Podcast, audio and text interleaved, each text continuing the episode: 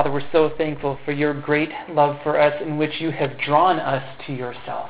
You've drawn us to your Son, Jesus Christ. And as we get closer and closer to Good Friday and Easter Sunday, I pray that we would each remember what it means that Jesus Christ is our Savior and Lord. And Lord, today as we open up your word, as we look at Jesus, and, and even as people were asking, who is this? That you would give us the right understanding of who Jesus is, and that we would humble ourselves before you to live rightly. In Jesus' name we pray. Amen.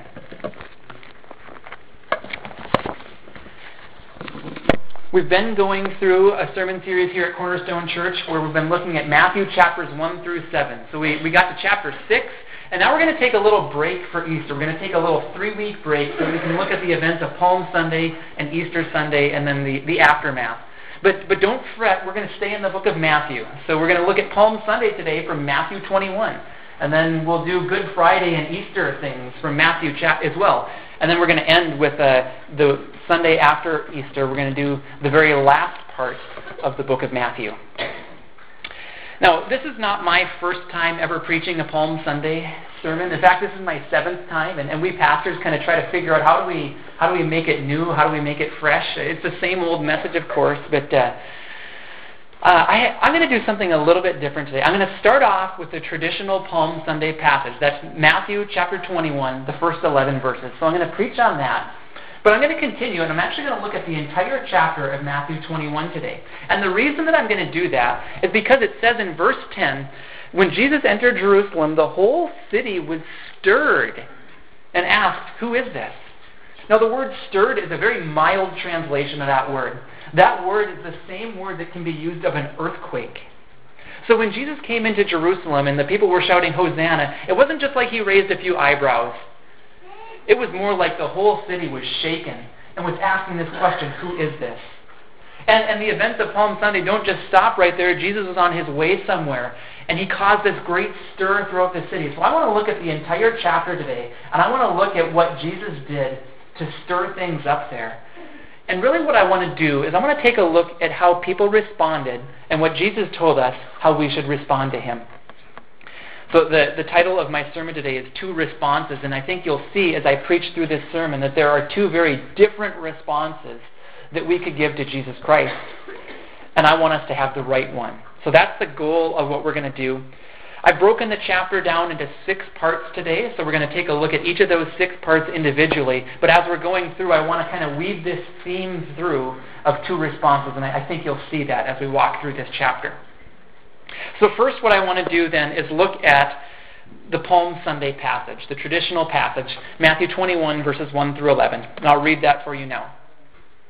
As they, that would be Jesus and his disciples, approached Jerusalem and came to Bethphage on the Mount of Olives, Jesus sent two disciples, saying to them, Go to the village ahead of you, and at once you will find a donkey tied there, with her colt by her. Untie them and bring them to me. If anyone says anything to you, tell him that the Lord needs them, and he will send them right away. This took place to fulfill what was spoken through the prophet. Say to the daughter of Zion, See, your king comes to you, gentle and riding on a donkey, on a colt, the foal of a donkey. The disciples went and did as Jesus had instructed them. They brought the donkey and the colt, placed their cloaks on them, and Jesus sat on them. And just a quick note there, you don't have to try to picture Jesus straddling two donkeys at the same time. The them there is the cloaks. Jesus sat on the cloaks on the one donkey, okay? I know he's, you know, supernatural and all, but yeah, he's just riding one donkey. Verse 8. A very large crowd spread their cloaks on the road, while others cut branches from the trees and spread them on the road. The crowds that went ahead of him and those that followed shouted, Hosanna to the Son of David! Blessed is he who comes in the name of the Lord! Hosanna in the highest! When Jesus entered Jerusalem, the whole city was stirred and asked, Who is this? The crowds answered, This is Jesus, the prophet from Nazareth in Galilee. Okay, so the passage starts off with Jesus taking a donkey ride into Jerusalem, and he's done it. He did, he did it, as I've told you many times here before, to fulfill Scripture. You can read that in the footnotes of your Bible, probably. It's from Zechariah chapter 9, where it says there, your, your king comes to you, gentle and riding on a donkey. So Zechariah told us that this, this thing would happen and it's to symbolize peace. Jesus came on a donkey. He didn't come on a war horse, although if we think about the second coming of Jesus Christ and you look at Revelation 19, you'll see that when he comes again, he is going to come on a war horse. And it means we better be ready for him when he comes that time. But this time when he came, he came gentle with this message of salvation, this message that God wants to have peace with us if we receive the forgiveness that Jesus came to bring. So, yes, he came gentle and riding on a donkey, but also we have to remember at the same point that Zechariah said he's the king. And as, because he's king, we need to figure out how we're going to respond to him. Okay, so as Jesus rode this donkey into Jerusalem, it says in verse 8 that the people cut branches from the trees and spread them on the road. In the Gospel of John, we're told that they are palm branches, so that's why we call this Palm Sunday. And kids, have you noticed we have some palm branches here? And we're going to let you kids take those when this service is over. And when the, when the people were taking these palm branches, they were shouting something to Jesus. They were shouting, Hosanna in the highest. They were praising Jesus. And, and what is it that they're saying there? Well, they quoted from Psalm 118. And this, uh, this is more than just a little side note here, but I want to tell you that if you really want to understand Palm Sunday, you should look at Psalm 118. In fact, some of you may want to go home today and read Psalm 118. It explains to us, both in Jesus' day and I think in our day, the significance of Palm Sunday. So the, the people are quoting that. They're saying Hosanna, which is a Hebrew word which basically is a prayer that means, please save us. It came to be a, a, a form of worship that was shouted. So that's what they're shouting to Jesus here. Uh, if you were to read the context of Psalm 118, you'd see other things. Like in verse 21, it says, To God, you have become my salvation. Psalm 118 is a psalm of thanks for God's love and, and for his forgiveness for salvation.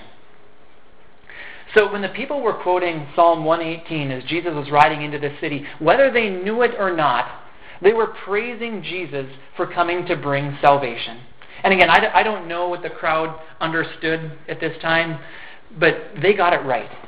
They were worshiping Jesus Christ as our Savior, the one who is bringing salvation. And then just one note that I like to add about Psalm 118. It ends with a festal procession up to the horns of the altar. Psalm 118 is this joyous occasion. They're celebrating God for his salvation and forgiveness, but it ends with a sacrifice. And it even says that branches were used as part of that sacrifice. So fast forward now, do you see some of the picture? There's palm branches being used, and they're celebrating Jesus. And where was he heading? To be sacrificed. That's the significance of Palm Sunday, is that God indeed was saving us. And He did it through the sacrifice of Jesus Christ. Okay, so overall, what we see happening in these first 11 verses is that Jesus is being praised as the one who came to save us.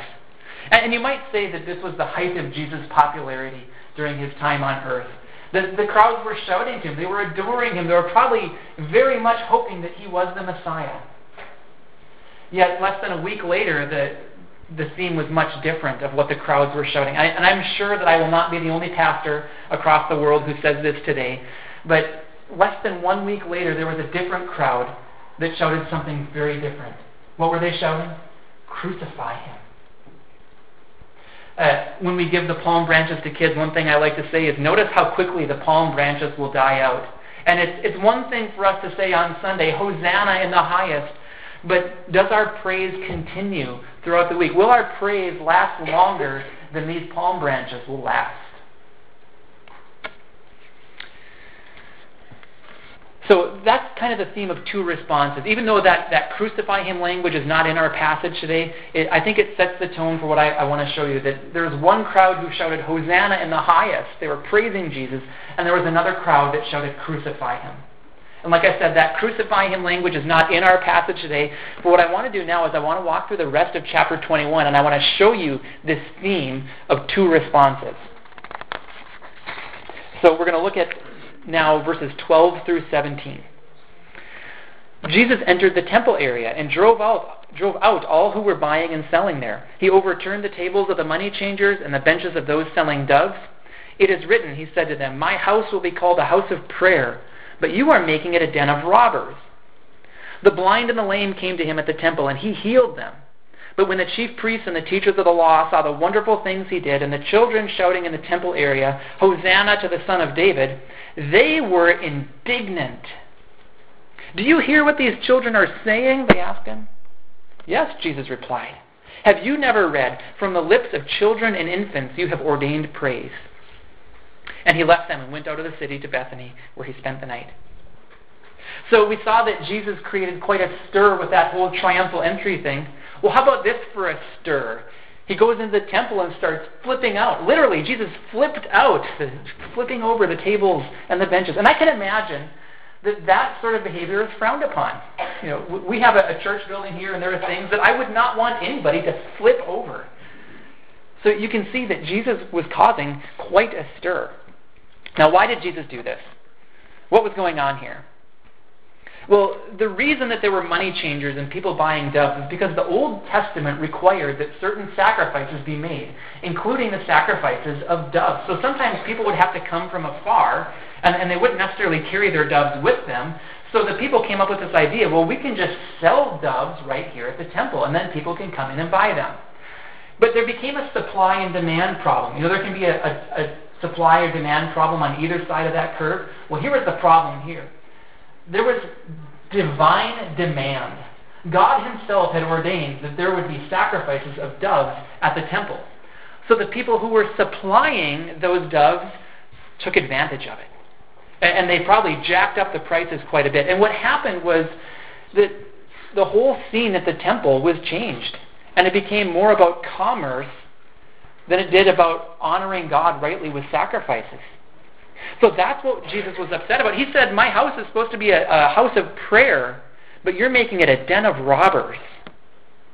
Jesus wanted the people, the people to be able to meet with God.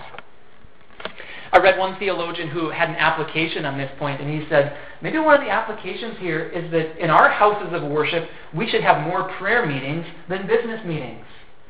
I thought that was pretty good. That yes, of course, we have to take care of business and things like that, but really, what we should be about here is meeting with God and worshiping Him in the way that He has told us that He wants that to happen.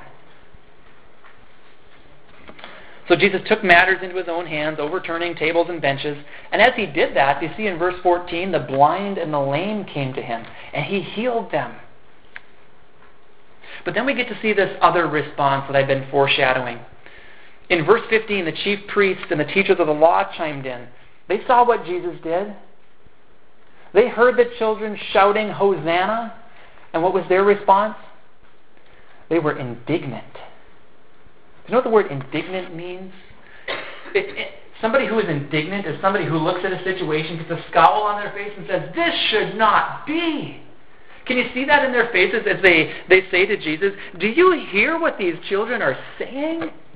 Jesus, they're asking, stop them. The children, on the other hand, they had the right response.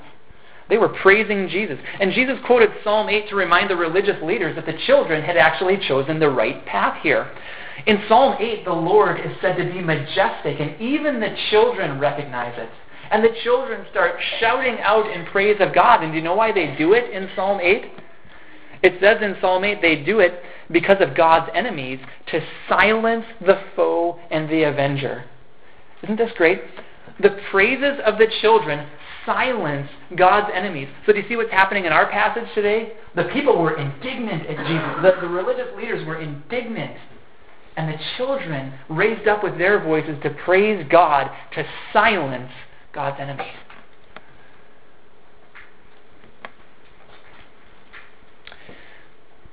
Isn't that great? The, the kids were doing God's work when the adults wouldn't do it. So again, you know, I wanted you to see this theme of two responses. Well, here we have it clearly. The, the children were praising God, and some people were mad at God and wanted to stop his work.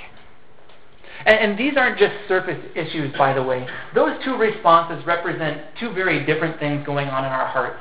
One is a willingness to praise God for who he is, and the other, I don't even know what's going on in that heart, but wanting to stop God's plans. So, application point here our response should be to worship Jesus. He has come as our Savior, and He is worthy of praise. And let me just talk to you kids real quick. You, you kids, if you want to pay attention. You kids can worship God in such a way that God is very pleased with it. In fact, you kids sometimes can worship God even better than the adults do. Did you know that? God loves to hear your worship. So, you kids, in, in the best way that you know how, worship God, and He is very pleased with that. And sometimes you kids can even teach us adults how to do that. I remember walking in one time to a group of kids who were singing, and I was just blown away at, at how purely they were worshiping God. So you kids can teach us how to worship God, okay? Okay, let's move on to verses 18 to 22. Early in the morning, as he was on his way back to the city, he was hungry. Seeing a fig tree by the road, he went up to it, but found nothing on it except leaves. Then he said to it, May you never bear fruit again. Immediately the tree withered. When the disciples saw this, they were amazed. How did the fig tree wither so quickly? They asked. Jesus replied, I tell you the truth. If you have faith and do not doubt, not only can you do what was done to the fig tree, but also you can say to this mountain, Go, throw yourself into the sea, and it will be done. If you believe, you will receive whatever you ask for in prayer.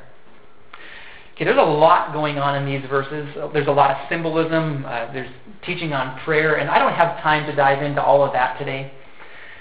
I, want, I really want to make one point about this passage. My point is that the is that Jesus came up to this tree and wanted fruit from it. Okay, and when he didn't, when he saw that this tree didn't produce fruit, he cursed the tree and it withered immediately. Now we might think that that's harsh. What what would the pet people say? Have you ever heard of PETA? You know, people for the ethical treatment of animals. What about people for the ethical treatment of trees?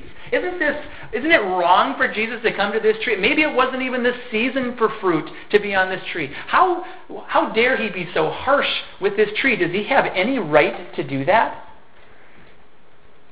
Well, let me ask the question. Is it unfair for Jesus to demand fruit like that? My answer, no. And you know why? Because He's the Creator. Now, you might be saying to yourself, wait a second, I thought God was the Creator. Well, you're right. God is the Creator, but we learn specifically in the New Testament that the world was created by Jesus and for Jesus. Now, I'm not trying to exclude either God the Father or God the Holy Spirit from creation. In fact, I think that all three members of the Trinity were working in creation. But what I want to show you is that Jesus Christ is included in the act of creating the world. In Colossians 1:16 it says, "All things were created by him and for him." All things were created by him and for him. All things. That includes us, right? And it includes that fig tree. So look at the fig tree again. Does the creator of the fig tree have the right to ask for fruit from that fig tree? Yes. Now remember that point, okay? I'm going to ask you to remember that point. It's going to come up later in the sermon as we look at the later part of that passage. So remember the fig tree and Jesus asking for fruit, okay? But let's move on now. Verses 23 through 27. Jesus entered the temple courts, and while he was teaching, the chief priests and the elders of the people came to him. By what authority are you doing these things? They asked. And who gave you this authority? Jesus replied, I will also ask you one question. If you answer me, I will tell you by what authority I am doing these things. John's baptism, where did it come from? Was it from heaven or from men? They discussed it among themselves and said, If we say from heaven, he will ask, then why didn't you believe him? But if we say from men, we are afraid of the people, for they all hold that John was a prophet. So they answered Jesus, We don't know. Then he said, Neither will I tell you by what authority I am doing these things. Okay, so amazingly here, Jesus goes back to the temple courts. He just flips things over there, and now he's back at the temple courts. And, and if you wondered whether Jesus had the authority to curse that fig tree, or if you wondered if Jesus had authority to flip over things in the temple, you're not alone. The people here were starting to ask this question Hey, Jesus, we see you doing a lot of stuff. Do you have the right to do that stuff? And that's a good question. In fact, I think it's, it's a great question. I don't think that they necessarily asked it with the right heart attitude here, but it is a good question and one that we should figure out. Who gave Jesus his authority to do the things that he did?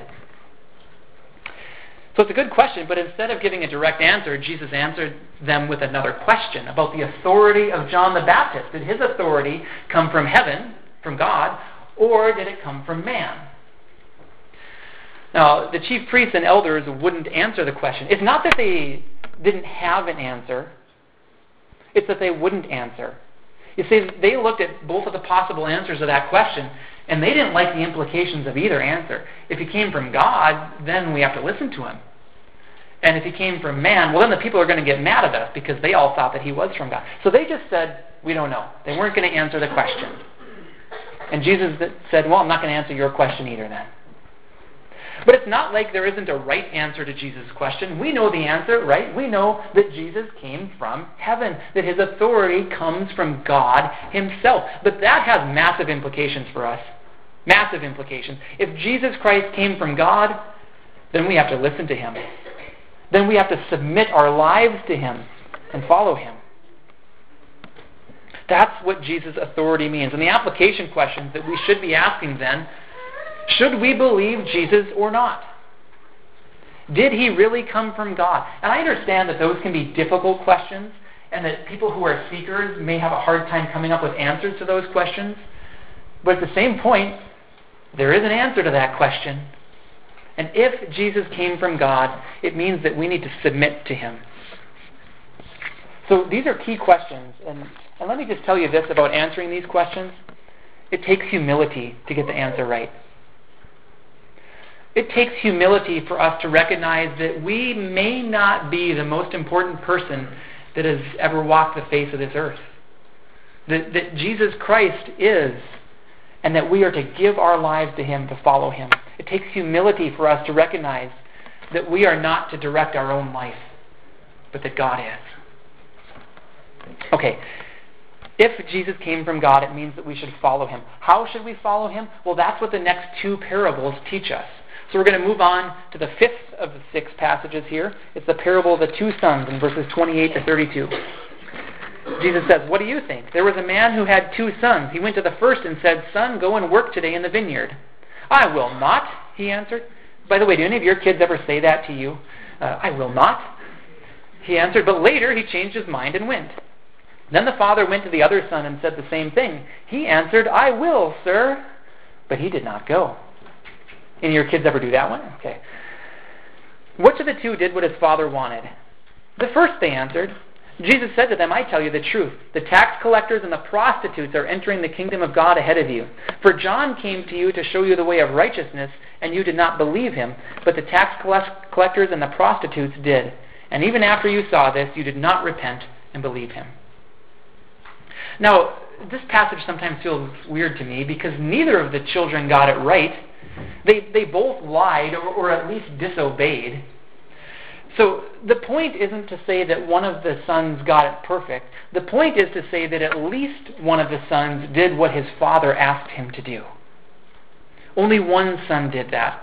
The other son tried to make it look like he was following his father, but his actions proved him to be a liar. So again, you see this theme of two responses here? There was one son who did what his father asked, and there was one son who didn't do what his father asked. So, from this passage, what should our response be? Well, our response should be to do what God has told us to do. It's interesting to me that in this passage, the father said the same thing to both children. He said, Go and work today in the vineyard. Does God say something like that to us? Does He ask us to go and work for Him in His vineyard?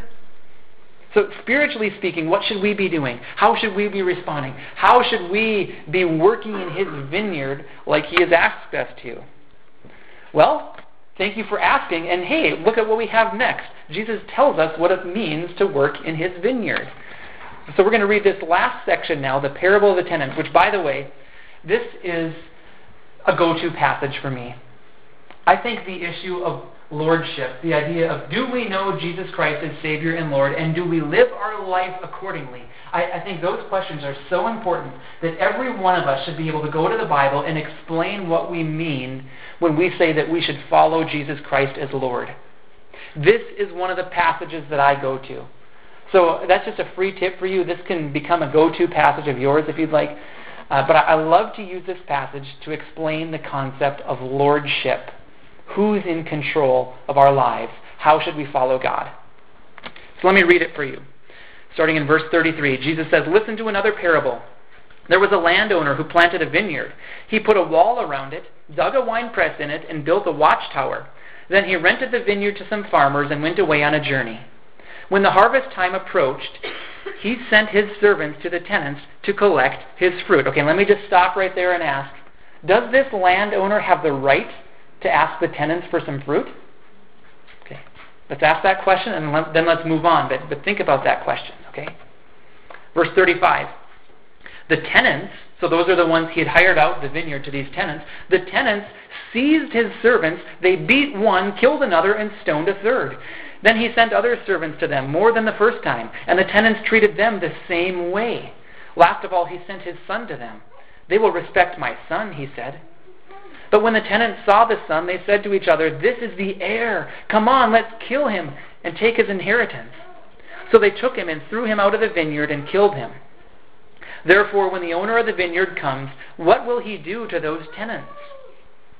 He will bring those wretches to a wretched end, they replied, and he will rent the vineyard to other tenants who will give him his share of crop of the crop at harvest time. Jesus said to them, Have you never read in the scriptures, the stone the builders rejected has become the capstone, or cornerstone possibly? The Lord has done this, and it is marvelous in our eyes. Therefore, I tell you that the kingdom of God will be taken away from you and given to a people who will produce its fruit. He who falls on this stone will be broken to pieces, but he on whom it falls will be crushed. When the chief priests and the Pharisees heard Jesus' parables, they knew he was talking about them. They looked for a way to arrest him, but they were afraid of the crowd because the people held that he was a prophet. Okay, earlier I asked the question Does this landowner have the right, the authority to ask for fruit? And, and let me just answer by saying, well, he knew that the land was able to produce fruit, and he's the boss. So, yes, he has every right to expect that there would be fruit and to expect that they would give him his share of the fruit. Fruit is the key word in this passage. The landowner expected it. And as such, he sent servants to collect it, but the tenants wouldn't give it to him. They beat the servants and even killed some of them. And the landowner had one more to send a son. And in case you've completely missed the analogy so far, the Son is Jesus Christ. God sent His Son last of all. And it's, it's amazing to think about this parable and to think, well, yeah, how did they treat God's prophets? How did they treat God's Son when He came? So, how did the tenants treat the Son? Well, they killed him, thinking they could receive the vineyard as their own and run it their own way without the troubles of having a boss or a landowner. But their, tra- their, their plan backfired on them, tragically. The landowner came back in verse 40. But I love this is one of the things I love about this parable. At first, he's just kind of called the, the owner of the vineyard, or I think it's the man of the vineyard in verse 33. But then in verse 40, he is called the Lord of the vineyard. What's the Lord of the vineyard going to do when he sees what has happened at his vineyard? The Lord is the one who's in control. And when this Lord came, it says he brought those wretches to a wretched end. There was wrath. Why? Because the people weren't living according to what the Lord had told them that they should do. So it says he was going to kill those people and give the vineyard to others who would give him his share of the fruit. And then Jesus explains the parable in verse 42. He says, The stone the builders rejected has become the capstone. The Lord has done this, and it is marvelous in our eyes. Do you know where Jesus is quoting from? Psalm 118 again. So again, just a little little plug here. If you want to go home and read Psalm 118, I think you'll you'll be enlightened on what Palm Sunday is really all about. There is a stone upon which we must build our lives Jesus Christ. But there are two possible responses to Him. One is we can build our life on Him and follow Him and live according to His ways. The other is that we can go our own way and, pretend that we can live our lives the way that we want to. It's reminiscent of the gospel message. God sent his son. He, he sent him to teach us how to walk with him. He sent him to live a perfect life. He sent him to take our sins upon himself and to die on the cross. He sent him to die, but to win the victory over death. And through his resurrection, we too may have new life. And the gospel message is that anybody who believes in Jesus Christ, gives their life to him as Savior and Lord, that anyone can be forgiven and have eternal life and a relationship with God. That's what God wanted for us. That is who our Lord is. And that's His plan for us as we work in His vineyard. Because God sent His Son, we need to respond to Him. And here's something cool about the gospel message. God actually wants us to share in the inheritance with His Son. In this parable, the people were conniving and scheming and ended up murdering because they thought they could steal the inheritance. But you know what? God wants to give us an inheritance. You know what kind of inheritance the Bible says it is? We are going to be co inheritors with Jesus Christ Himself. So if you want in on the inheritance of the Son, you need to receive the Son as Savior and Lord, and God will give you that inheritance. But God wants us to follow His ways. See, a lot of people have rejected Jesus not bearing fruit. But God is always looking, and I, I, think we see that in this parable here. He's always looking for people who will bear fruit. So, what does that fruit represent? Well, I think there's a lot of things that that fruit in this parable can represent. I think it can represent receiving Jesus as Savior and Lord, it represents continuing to live with Him, uh, abiding in Him. I think it can represent the fruit of the Spirit, like we see in Galatians 5 love, joy, peace, and on and on. It can represent the fruit of making disciples. All these sorts of things are things that God wants us to be doing in His vineyard as we work for Him. And unless we bear fruit, like Jesus said in a different metaphor in John 15, so I know I'm kind of switching metaphors on you here, but in John 15, Jesus said that we're like branches. And if we don't bear fruit, that we are in danger of being cut off and burned. God wants us to bear fruit for Him, but it has everything to do with us accepting His authority, following His ways, and serving Him as Lord. That is the right response. The life of worshiping Him and living for Him. The other response is to go our own way, choosing our own path. And let me just talk about that for a moment here. What we see around us in this world is two groups of people and I realize it's maybe not so cut and clear as we try to figure out which one are they, which one are they. But really, when it boils down to it, there are two groups of people. There are people who have chosen their own path, and there are people who have chosen God's path. So why is it? Why do some people choose their own path? lots of reasons, I suppose. Uh, it, it, looks good.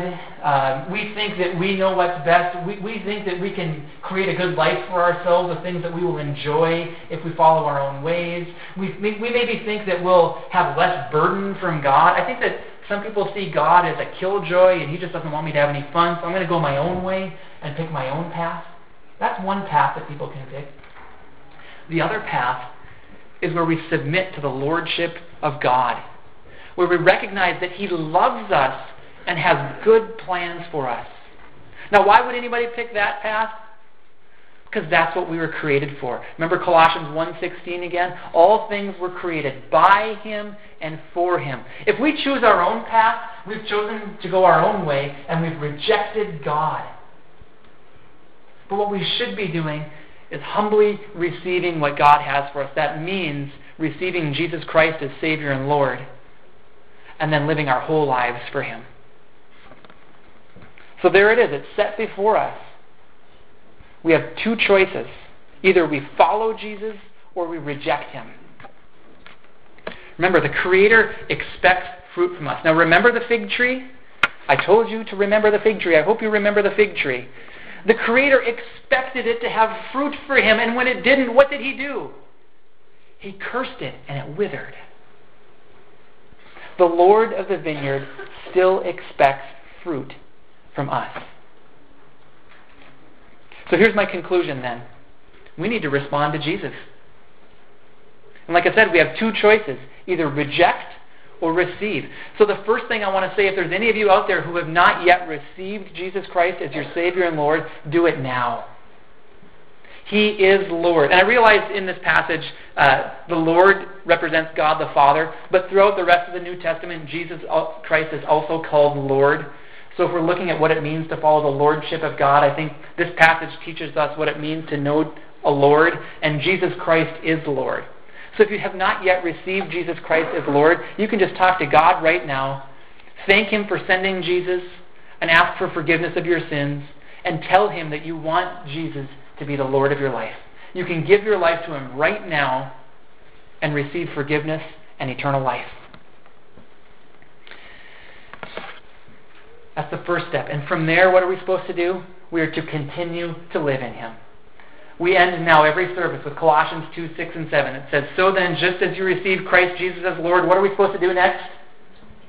Continue to live in Him. Good job, guys. You guys are getting that. Really helps to have it up on the screen, doesn't it? Yeah. Um, we are to continue to live in Him as Lord. He's the Lord of our lives. We are to follow Him. That means that we're to worship Him. It means that we're to continue to meet with Him through things like reading your Bible, and I, I urge you to read your Bible daily. We're to meet with Him in prayer, submitting to Him, just talking to Him, listening to Him. We're to be actively involved in the fellowship of believers. That's why we do church. That's why we do things like Bible studies, because we're, we're better. We do a better job of worshiping God when we encourage each other to do it together. We're to worship God. And that means what we do with our mouths but also what we do with our lives. We, we can obviously worship Him through what we, we say and what we sing, but we can also worship God with our actions, with our daily lives. Another piece of fruit that we can give to God is the fruit of repentance. If you realize that you've kind of strayed onto the wrong path, just talk to God and say, God, I'm sorry. Please forgive me. Please strengthen me to live the way you want me to. John the Baptist said in 3:8, produce fruit in keeping with repentance. The Lord of the vineyard is expecting fruit from us. And um, one thing I want you to remember about that vineyard analogy, it's God who produces the fruit. Okay? We have a role in there, we're tend but really, if we're talking about the fruit in our lives, don't assume that it comes from you. God is the one who produces the fruit. And back to John 15, that fruit is produced in us as we remain connected to Jesus. God will make you a fruitful Christian if you remain connected to Jesus and if you continually submit to the Lordship of Jesus Christ. So receive Jesus if you haven't and keep following him. See, the Easter season is meant to be a season where we remember who Jesus is, what he did for us, and how we can keep following him. And what I hope you've seen today is that there's only two choices. Either we reject him or we receive him. And if we receive him, we are to continue to live in him. And there's a strong link between the authority of Jesus Christ and the fact that he is Lord. So, how should we respond? Submit to him, live for him, and praise him. Say, Hosanna in the highest. Would you pray with me? Father, we thank you for all of this, for your plan to rescue us. That even though we, we were like those wicked tenants, rejecting you and going our own way, that you loved us and you sent your Son. And I thank you for those of us who know him, that you got your message across to us, and that we've come to faith in Jesus Christ. I pray that we would continue to live in Him and worship you and follow you and give you the glory that you deserve. If there are any in here who don't yet know you, Lord, we pray that they would come to know you even right now. So, in the quietness of their own hearts. God, we love you. We thank you. Jesus, thank you for coming. You are our Savior, our Lord. We want to worship you. Amen.